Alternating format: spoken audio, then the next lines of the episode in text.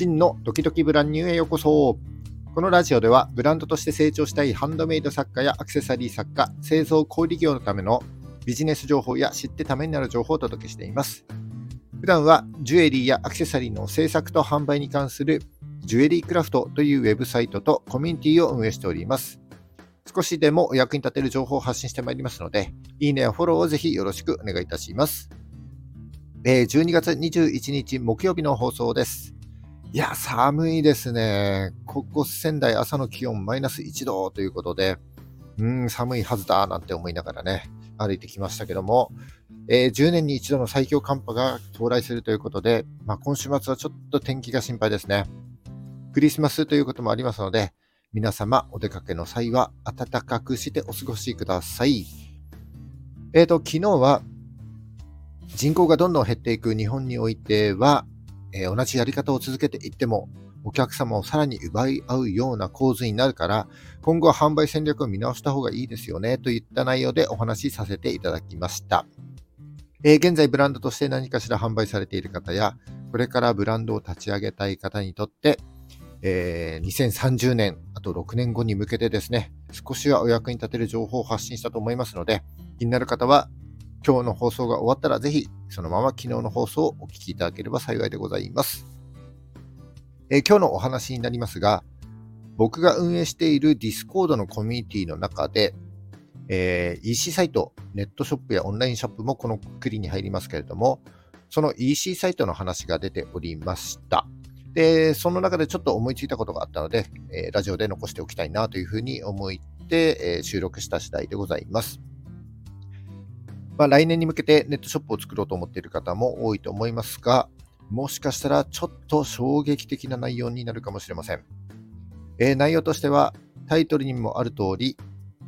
EC サイトってもういらないんじゃない？というね、えー、マーケティング協会からちょっとお角が立つような、そんな内容になっております。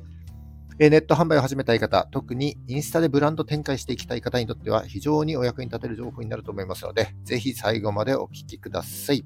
えー、それではラジオドキドキブランニュー今日もよろしくお願いいたします。はい、本題に入る前にお知らせがございます。えー、今月5日に公開いたしました Discord のコミュニティアトリーヤというコミュニティになります。え、おかげさまで110人のメンバーの皆様にご参加いただきまして、連日好評稼働中です。えー、Discord 自体は無料で立ち上げることができるんですが、メンバーが増えるとですね、必然的にアップロードされるテキストだったり、画像、動画の容量が増えていきます。えー、そうなると、えー、無料の枠だけではこう抱えきれなくなって、コミュニティの品質を落としてしまうため、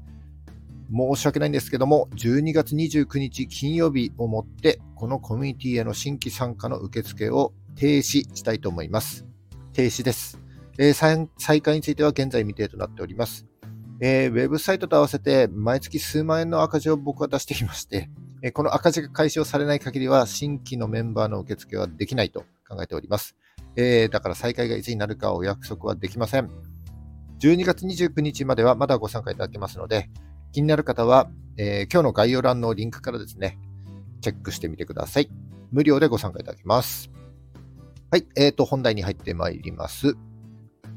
EC サイトですね、オンラインショップやネットショップというのもこのくくりに入りますけれども、えー、無料で立ち上げられるベースやら、ストアーズやら、それからショッピファイとかね、えー、もうめちゃくちゃ EC サイトが増えました。そして残念ながら、最初は一生懸命作ったんだけども、アクセスもなくて放置されている、そんなサイトが非常に多いんじゃないでしょうか。特にインスタで情報を発信して見込み客を EC サイトに誘導するというマーケティング手法、いわゆる DRM、ダイレクトレスポンスマーケティングですね。こういった手法で展開されている方が非常に多いと思います。えー、ただですね、ちょっと前と比較して、今は飽和状態になっていますので、えー、インスタでどんなに頑張って情報発信をしても、フォロワーもなかなか増えないし、サイトのアクセスを増やそうと思って広告を打ったりするんだけども、インターネットを利用している多くのユーザーが広告に飽き飽きしてるから、あんまりね、広告をタップしないと思うんですよね。そればかりか、売り込み要素が強いザ広告みたいなね、広告っぽい広告だと、えー、ブランドイメージの低下にもつながってしまう、えー、かえってね、逆効果になるんじゃないかなというふうに僕は危惧しております。それにこれだけね、EC サイトがあると、もうどこから何を買ってもほとんど大差がないし、いつでも買えるっていう頭がありますので、えー、すぐには買わない。まあ、後で買えばいいやって思うんだけども、人ってね、すぐ忘れちゃうので、一度サイトから離れたらもうね、戻ってこないんじゃないですかね。で、ちょっと思ったのが、もうどうやって買えばいいかわかんなくしたらいいんじゃないかな、なんていうふうにね、思ったんですよ。えー、ちょっとまだ試してはいないので、構想だけなんですけど、具体的な戦略としてはこんな感じになります。えー、まず、インスタで商品を紹介していくんだけども、金額は見せません。で、購入方法も見せません。もうとにかくですね、商品の魅力、素材の魅力、買った後の使用イメージ、買った後の満足感だったり、ハッピーな感じ、こういったものだけをしっかり見せていって、とにかくですね、この商品っていくらなんだろうっていうふうに思わせる、えそんな情報発信を継続していきます。それでたまに、え、金額に関するアンケートとかやって、例えばですね、普段アクセサリーに毎月いくら使いますかみたいな感じで、答えは1万、2万、3万みたいな答えを用意しておいて、そういったアンケートをやって、金銭的な匂わせを行うんですね。そこでさらに、えこの商品っていくらなんだろうっていうふうに思わせる。とにかく商品がめちゃくちゃ魅力的なんだけど、一体いくらなのよっていうような、そんなアカウントをこう作っていきます。じゃあどうやって販売するのよということで、えー、ここからが重要なんですけど、えー、販売方法として、えー、一般公開する EC サイトではなくてですね、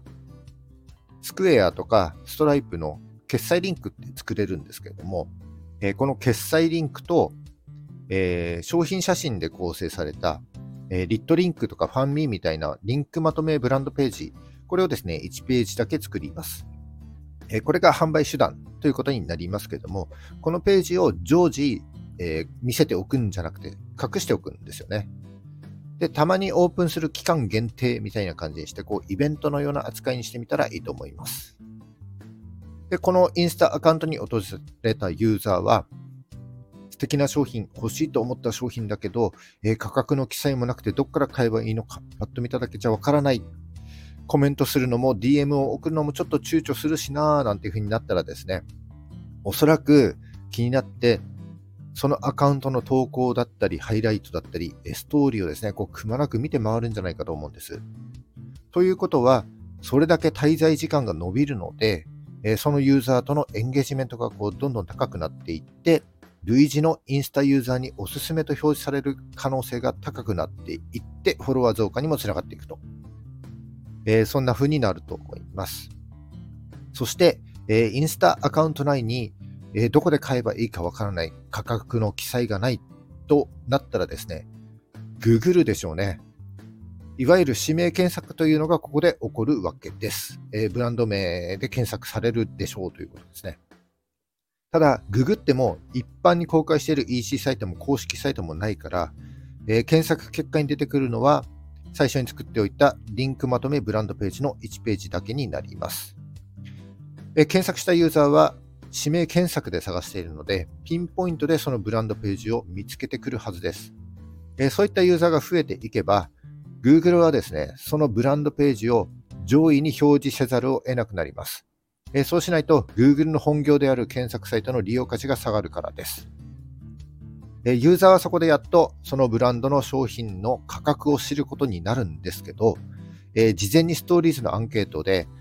金額の話をしていたので、うわ、なんとなくちょっと高そうなブランドだな、みたいな感じでインプットされているわけですよね。でも実際の価格を見たときに、あれ、思ったよりめちゃくちゃ安いね、いいねってなって決済リンクから買ってくれると。そういうフローになると思います。だから今回の戦略をまとめると、まず、商品がめちゃくちゃ魅力的なんだけど、一体いくらなのよというようなアカウントを作っていきます。えもちろん情報発信の継続は大事です。必要です。で次に、リットリンクやファンミー、それから決済リンクを組み合わせたリンクまとめブランドページを作っておきます。えー、シークレットでリンクはまだ公開しておかないようにしておきます。えー、次に、インスタのストーリーズのアンケートなどで、金額に関する匂わせ投稿を継続して行っていきます。えー、最後に、不定期にイベント開催みたいな感じで、事前告知も行いつつ、えー、ブランドページへのリンクを紹介していくと。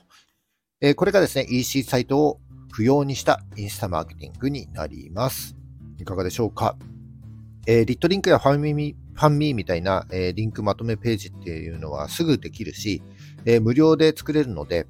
金銭的にも時間的にも何にもリスクがないわけです。まあ、ちょっと構想ベースなので、もしですね、今日の放送を聞いて実践された方がいらっしゃいましたら、ぜひですね、その結果を、えー、コメントなんかで教えていただけると、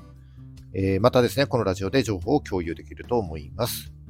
えー、また僕の運営しているコミュニティアトリエでも、実践できそうなタイミングがあればですね、ぜひ実践していってみたいなというふうに思っている次第です。えー、以上今日は